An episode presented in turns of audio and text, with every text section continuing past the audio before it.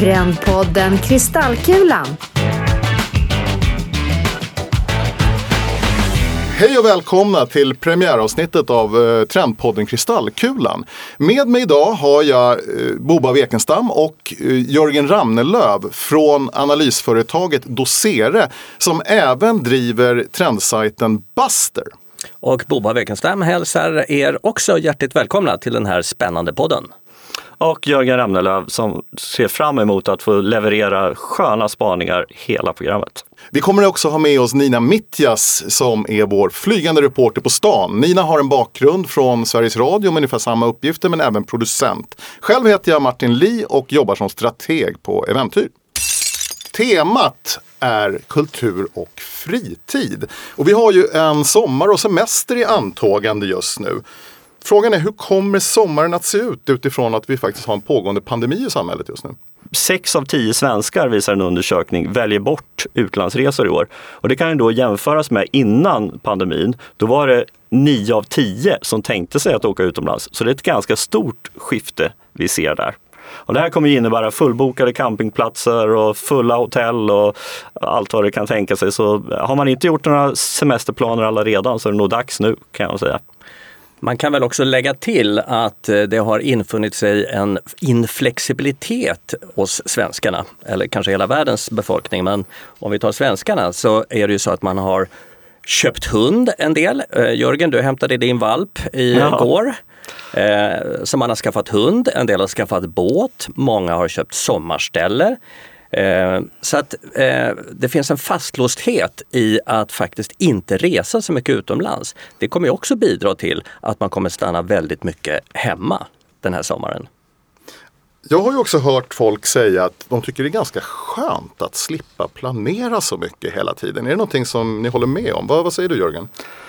Men, eh, så är det ju eh, Martin. Alltså, tidigare var det kanske så här, eh, man ser verkligen hur, hur folk har betraktat det här med pandemin på lite olika sätt. Och ett, ett sätt att vara det var väl att pandemin faktiskt blev en giltig ursäkt för att tacka nej till saker. Det var riktigt skönt. Alltså, man hade inte alla de där måsten. Det var inte de här släktkalasen man var tvungen att gå på eller visa upp att man har varit på den här eh, semestern och sådär. Så det är klart att vi, eh, där tror jag vi, den beteendet kommer att hålla kvar. Liksom, att vi, vi stannar och många tycker att eh, nej, men det är ganska skönt att ha en oplanerad semester. Så det beteendet är väl vår spaning att ja, jo men det kommer att finnas kvar. Vad säger du Bobo, finns det, finns det några andra så att säga, följdtrender som hänger ihop med det här att vara, vara hemma mer? Ja men det gör det. Eh, väldigt många. En undersökning som magasinsappen Redley gjorde ganska nyligen eh, sa att 30% upplever att man har mer tid till sin hobby och sina intressen. Och den hobby som är mest eh, intressant och het, det är trenden kring eh, trädgårdsodling och sin egen trädgård. Där ser man att över 20% anser att trädgårdsintresset har ökat. Eh, och det är ju ganska intressant och eh, när det gäller läsning av magasin så har just läsning av trädgårdsmagasin ökat med 60 procent. Det är ju Ja, det är ju en rätt radikal ökning. Jag vet Bobo, du eh, har plockat fram lite intressant statistik kring hur man definierar sin drömbostad. Och det är kanske inte så konstiga siffror men det är ändå värt att ta upp tycker jag. Ja men det är jättekul. Alltså 93 procent anser att en lugn omgivning, det är det viktigaste. Eh, på andra plats kommer närhet till vacker natur, skog och mark. På tredje plats möjligheten att leva ett hälsosamt liv, vad det nu innebär. Att man kanske har närhet till ett eh, spår eller någonting sånt där man kan springa. Och på fjärde plats närhet till familj och vänner. Det är eh, någonting som man uppskattar. Och inte då otippat kopplat till föregående fråga, egen trädgård anser 79 är en viktig sak. Så det är en topp 5-lista. Kommer vi att se nu en, en utflyttning från storstäderna som konsekvens av det här eller är det väldigt tidstypiskt nu kanske? Bara? Ja, jättesvårt att svara på. Just nu så är det uppenbart att priserna på villor har stigit även om de nu har stabiliserats. Men intresset för att bo eh, i ytterkanten har ju absolut ökat under pandemin. Och i, svårt att veta om den kommer att fortsätta men, men det är inte otroligt. Speciellt om man jobbar mer hemifrån även framöver då kommer intresset för att bo eh, utanför stan att öka. Bobo, vi pratade, har ju pratat nu om det här med trädgård och skaffa hund och såna här saker, det, att vara hemma. Eh, men vad tror du på lite längre sikt kommer vara de eh, som lite mer påtagliga förändringarna när det gäller kultur och kultur och fritid? Eh, ja men det som har varit det stora problemet under pandemin det är ju bristen på publik när det gäller kultursektorn i alla fall. Eh, vi har, vi har inte fått gå på konserter och andra evenemang. Eh, och det här är ju den stora frågan, vart tar det egentligen vägen? Eh, en liten indikator på det har vi fått från England som nu har släppt på de här restriktionerna och eh, har eh, släppt biljetter till tre stycken olika festivaler.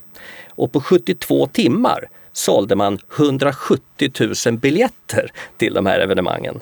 Vi såg samma fenomen faktiskt i USA till festivalen Rolling Loud eh, i Florida där man sålde 85 000 biljetter på två timmar. Det här visar att det finns ett uppdämt behov av att gå ut och, och titta på live-framträdanden.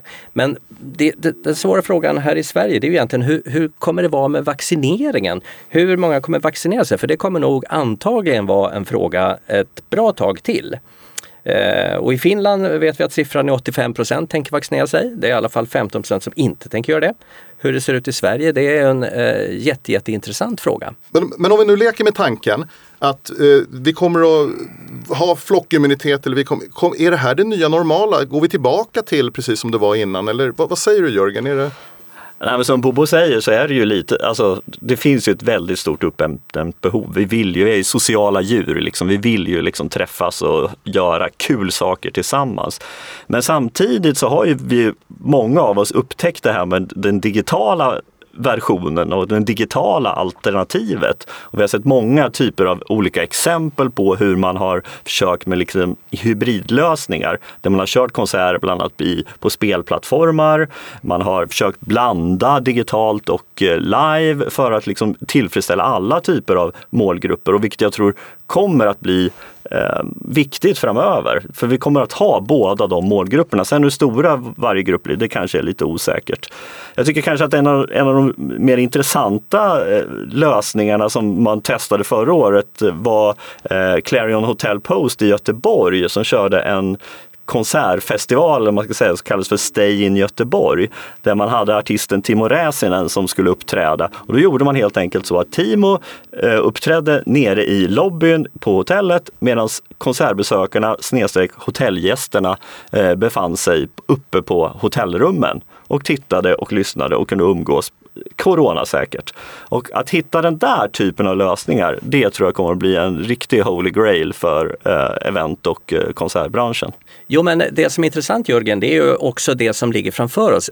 Här tror vi att vi kommer få se nya kreativa, innovativa lösningar där man kombinerar live med det digitala. Eh, många har nog fått upp smaken för att vi kan öka intäkterna om vi kan leverera både och. Och det här tror vi kommer vara väldigt spännande att hålla ögonen på framöver.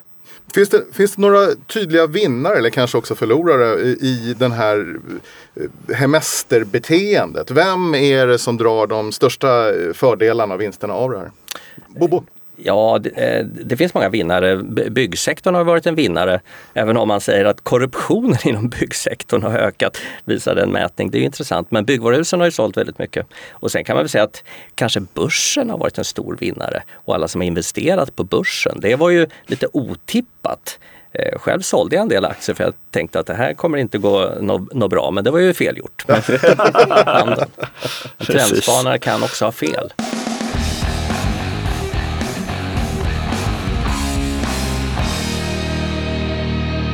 Superspaningen. Så Bobo, eh, vad är superspaningen då? Ja, men dagens superspaning är NFT som en del har hört talas om, Non-Fungible Token. Eh, och det som gjorde det här eh, intressant och känt var kanske i början av mars där Christie's, det traditionstyngda auktionshuset i London, hade sin första digitala auktion. Där konstnären Mike Winkelman med artistnamnet Beeple sålde ett konstverk för 69 miljoner dollar, nästan 650 miljoner svenska kronor. Eh, det var ju hårresande och jag följde faktiskt den här budgivningen och jag fick se hur konstnären satt hemma i soffan och tog sig för pannan när man nådde de här enorma nivåerna. Köpare var en kille eller tjej som kallades för eh, Crypto Whale från Singapore. Eh, och han eller hon eh, kallade sig för en Digital Asset Investor. Eh, kanske en eh, titel vi får höra mer om framöver. Men alltså bara så att för, förtydliga det här. Vi pratar alltså om ett helt digitaliserat konstverk. Det är alltså inte en fysisk produkt eh, som man har betalat 650 miljoner kronor för. Utan... Exakt, det är bara en kod, en digital kod som eh, när man eh, så att säga eh, förkroppsligar det blir ett konstverk. Intressant. Ja.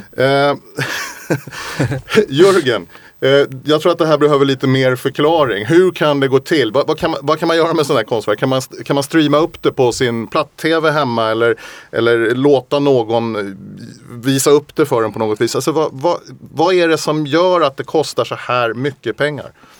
Ja, men det som gör det eh, Martin är ju det här med att det är ett unikt, att det just är, finns bara ett, ett enda exemplar av det ett enda digitalt exemplar av det här. Och hur kan man säkerställa det? Jo, NFT är ju då en blockkedjeteknik.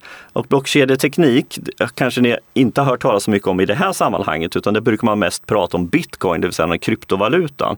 Men den här blockkedjetekniken då, den är ju då ett sätt att försöka säkerställa att just en, en digital enhet bara finns i ett enda exemplar som bara kan ägas av en enda människa.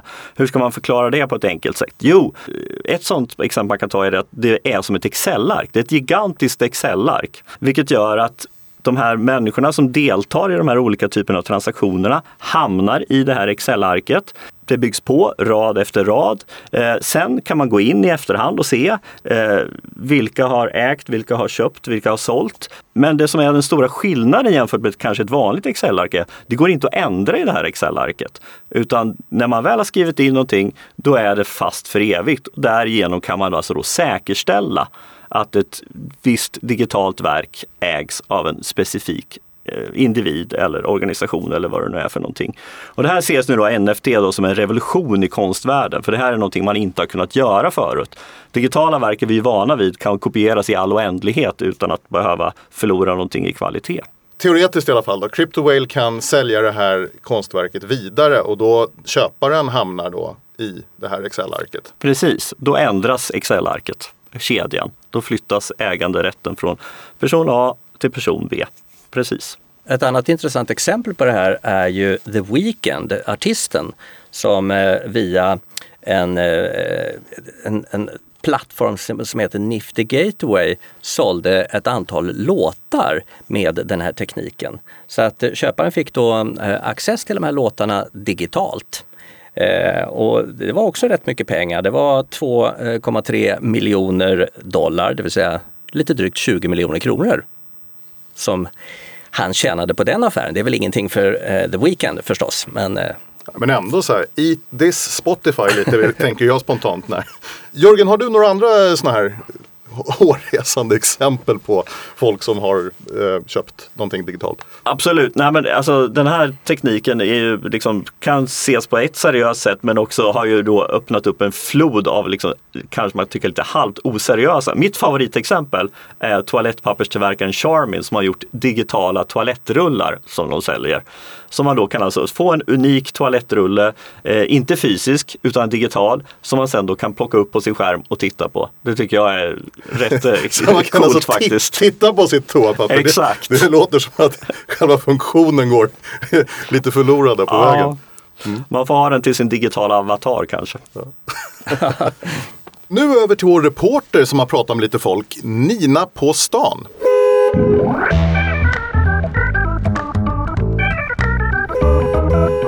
Ja, NFT har ju seglat upp som en riktig snackis här under den senaste tiden. Men förstår vanligt folk vad det här är för något och vad tycker de om det? Ja, det är det jag ska ta reda på. Häng på! Hej, vad heter du? Jag heter Kalle. Om jag säger NFT, vad tänker du då?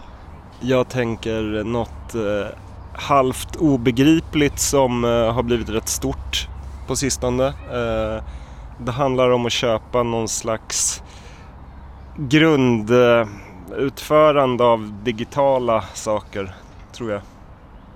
Ty- Tycker du att det låter eh, intressant då? Är det, något, är det något för dig?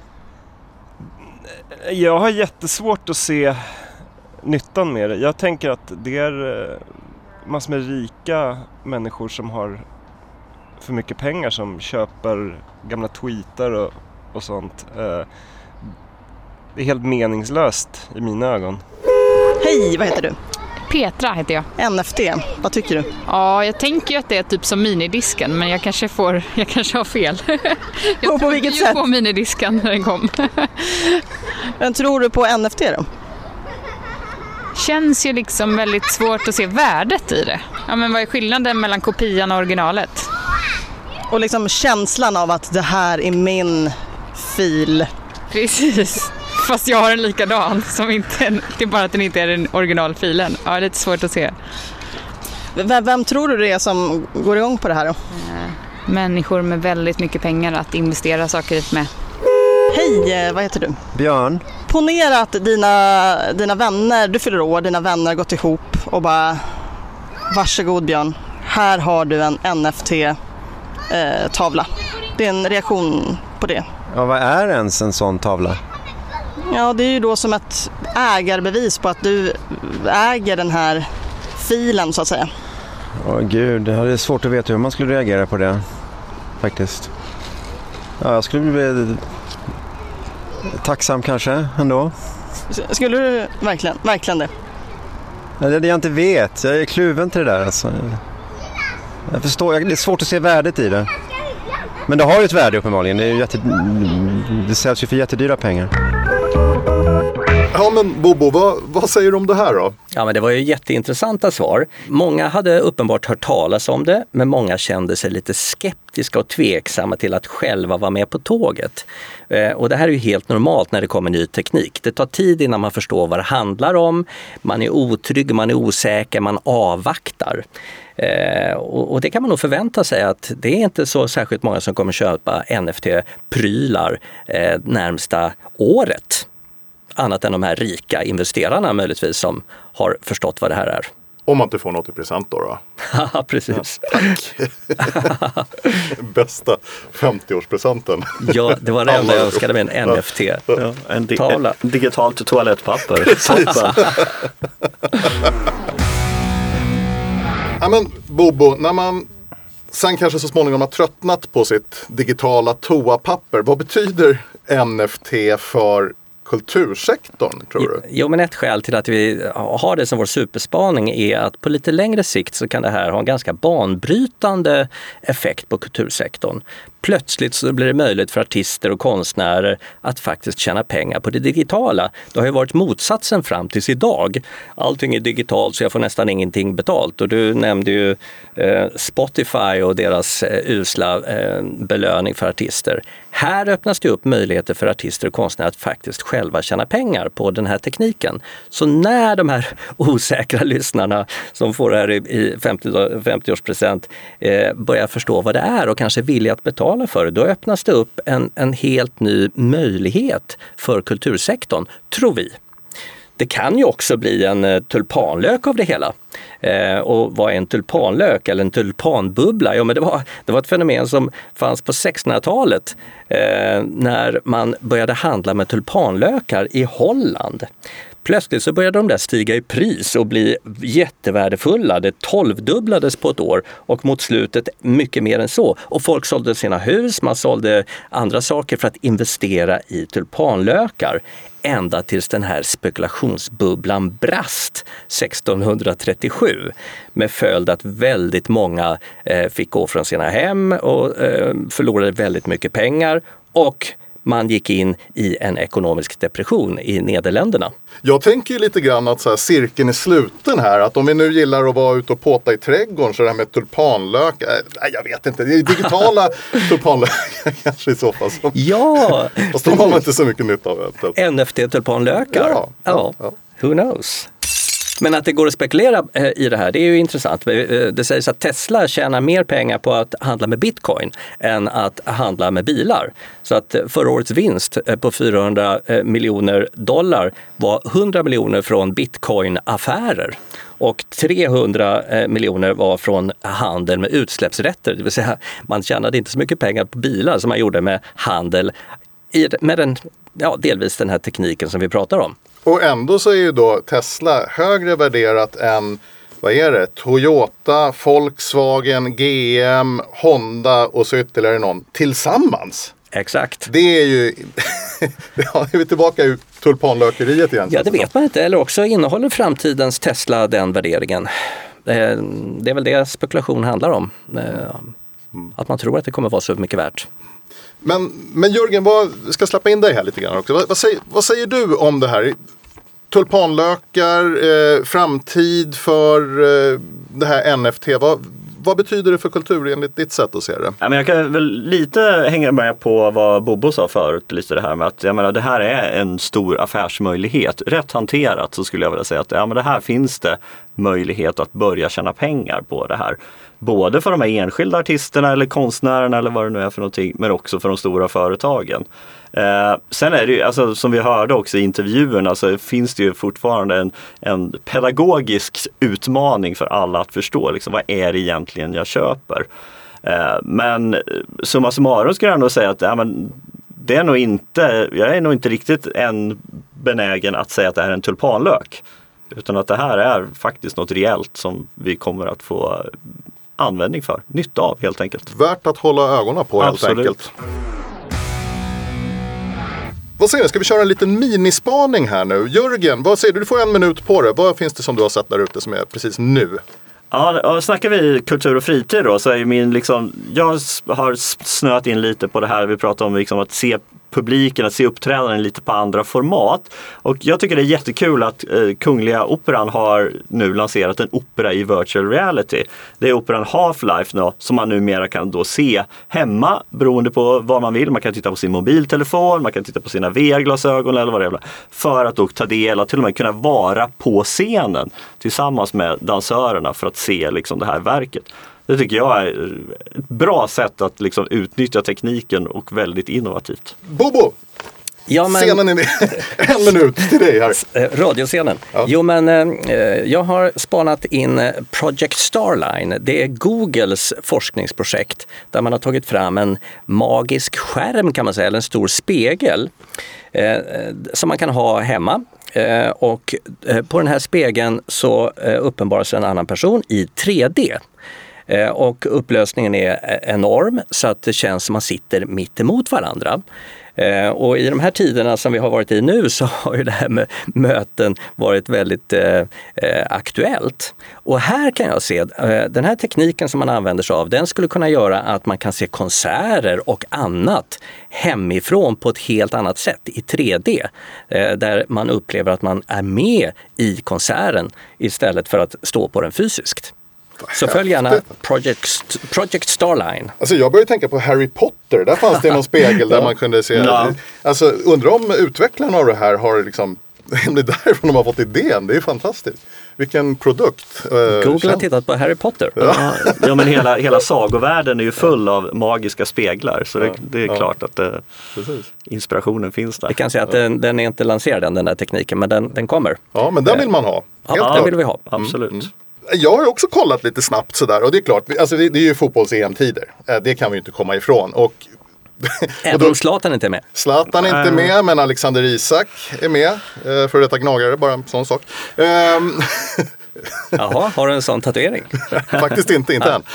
Eh, Men det som jag tycker är intressant med det här det är just det här med att transfersummor och intresset för fotbollen verkar fullständigt oförminskat. Trots att vi har haft en så här publikkris som bara så här fortsätter. I Sverige får man fortfarande bara vara åtta pers eh, på matcherna. Eh, men under EM förmodligen fler då, eh, lockas de. Men det intressanta nu när typ till, till exempel Daniel Ek från Spotify går in och säger jag ska köpa Arsenal. Eh, exempel på en, han köper inte Arsenal NFT då får man anta. Men, men liksom, det här tycker jag är en intressant spaning. Att fotbollen ändå är så djupt rotad hos människor. Att värdet består på något vis. Och, och för, förväntan och förhoppningen är att eh, ja, det här kommer fortsätta att vara någonting. Jag tycker det är intressant att alla tre spaningarna handlar om att liksom just hitta det här magiska gränssnittet mellan det digitala och det publika. Liksom. Vad, vad ska vi göra där egentligen? Vad är det, vem är det som kommer att vara vinnaren? Vilka hästar ska vi satsa på? Ska vi satsa på VR-tillverkarna eller ska vi köpa fotbollslagen? Det är liksom verkligen the, the magic question. Det bästa är väl både och, om man har pengarna. Ja, antagligen.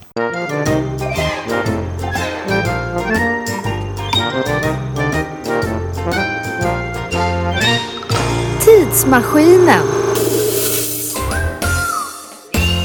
Då ska vi sätta oss i tidsmaskinen och titta på lite trender, företeelser som kom av sig ska man kunna säga. Jörgen, du har ett ganska intressant exempel här tycker jag. Absolut Martin. Eh, jo, men vi pratade ju tidigare lite om eh, pandemins effekter och sådär och ett av de områden som vi har pratat ganska mycket om generellt det har ju varit hur e-handeln har utvecklats. Eh, men det fanns ju faktiskt en tid när e-handeln inte var så här jättestor som den är nu. Eh, om vi förflyttar oss då med tidsmaskinen bak till slutet på 90-talet så fanns det då ett, ett svenskt företag som heter Bo.com som en del av er kanske har hört talas om. Som startades av eh, duon Ernst Malmsten och Kajsa Leander. De hade tidigare startat Bokus, sålt det och fått eh, en hel del pengar som de nu skulle satsa på eh, en webbplats som skulle säga sportkläder och skor. Och förutom sina egna pengar så fick de ju in en hel del eh, riskkapital också vill jag minnas. Absolut, ja men det var, ju, det var väl kanske egentligen det som var det mest uppseendeväckande med alltihopa. Det var att de fick 1,4 miljarder i riskkapital då. Eh, och de satsade alla de här pengarna, lanserade en sajt i slutet på 90-talet som då hade all den senaste eh, liksom teknik som vi kanske är van vid nu. 3D, visuella provdockor, shoppingassistenter etc. Men tyvärr då så höll ju inte det här utan det kraschade ju efter eh, cirka fem månader och he allt, hela projektet lades ner.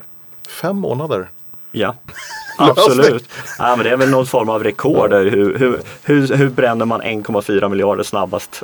Men det intressanta med det där Jörgen, det är ju att eh, det var inte egentligen fel på affärsidén, det kan vi konstatera nu, utan det var fel på tiden man lanserade. Det vill säga det var fel timing. Precis. Och det är det ofta det handlar om med eh, trendutveckling, att förstå en trends utveckling. Och det finns en teori bakom det här som kallas för diffusionsanalys. Eh, det vill säga hur, hur sprider sig egentligen ett fenomen? Och kortfattat kan man säga att en, en utveckling går väldigt långsamt i början, sen går den fort för att mot slutet eh, gå långsamt igen. Eh, och Nina på stan-samtalen visade ganska tydligt att NFT nu är ganska tidigt. Eh, man vet inte om man vågar köpa, man vet inte om man ska bli glad över sina presenter etc. Man förstår det inte riktigt. Det vill säga tajmingen just nu kanske är, är, för tidig. Eh, men det börjar dra igång. Så att det här är ju jätteintressant eh, att titta i backspegeln på gamla saker som har försvunnit. Ja, det är ofta tajmingen som är felet. Men det, det här är intressant med hur saker och ting får spridning i samhället. Eh, vi har ju pratat om just det här med då diffusionsanalys men också tidigare NFT, hur Weekend faktiskt fick eh, människor att betala jättemycket för låtar som de i vissa fall i alla fall har hört delar av och man kan anta att de dyker upp på Spotify i någon sorts version så småningom. Eh, men att han når så stor publik är ju för att han redan har en så stor publik. Sen finns det ju då de andra som inte har någon publik alls och har ett gissel att nå ut. Och där finns det då till exempel på Spotify miljontals låtar som inte har en enda stream. Och det här fortsätter att fylls på. Lyckligtvis då för oss som gillar att gräva i de här suspekta environgerna på Spotify eh, eh, Forgotify. Tjänsten Forgotify som presenterar låtar som inte har några streams. Mycket av det kan man förstå varför de inte har några streams. Men sen finns det små guldkorn där också. Och en av de grejerna som jag hittade är eh, Earth Creature med Booby Knight and the Universal Lady från, håll i er nu, 1974. Lyssna på det.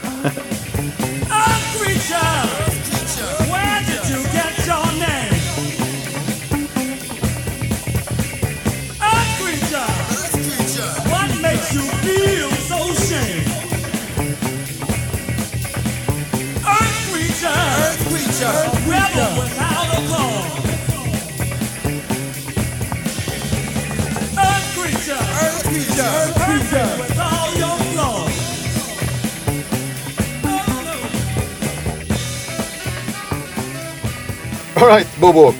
Den här låten. Ja, men säger du? Martin, den är stekhet. Jag tror att den här artistens enda problem är tajmingen. Han var för tidigt ute. Den här låten blir sommarplågan 2021. Nej, jag är tveksam Bobo faktiskt. Jag är skeptisk. Inte den här gången heller. den här gången heller. Jag är i alla fall väldigt intresserad av vad som hände med denne Milton Edwards slash eh, Booby Night. Om någon av er har någon aning om det, skriv jättegärna till oss på Kristallkulan-podden på Facebook. Där kan ni också langa in vilka frågor ni vill som ni är intresserade av att få svar på.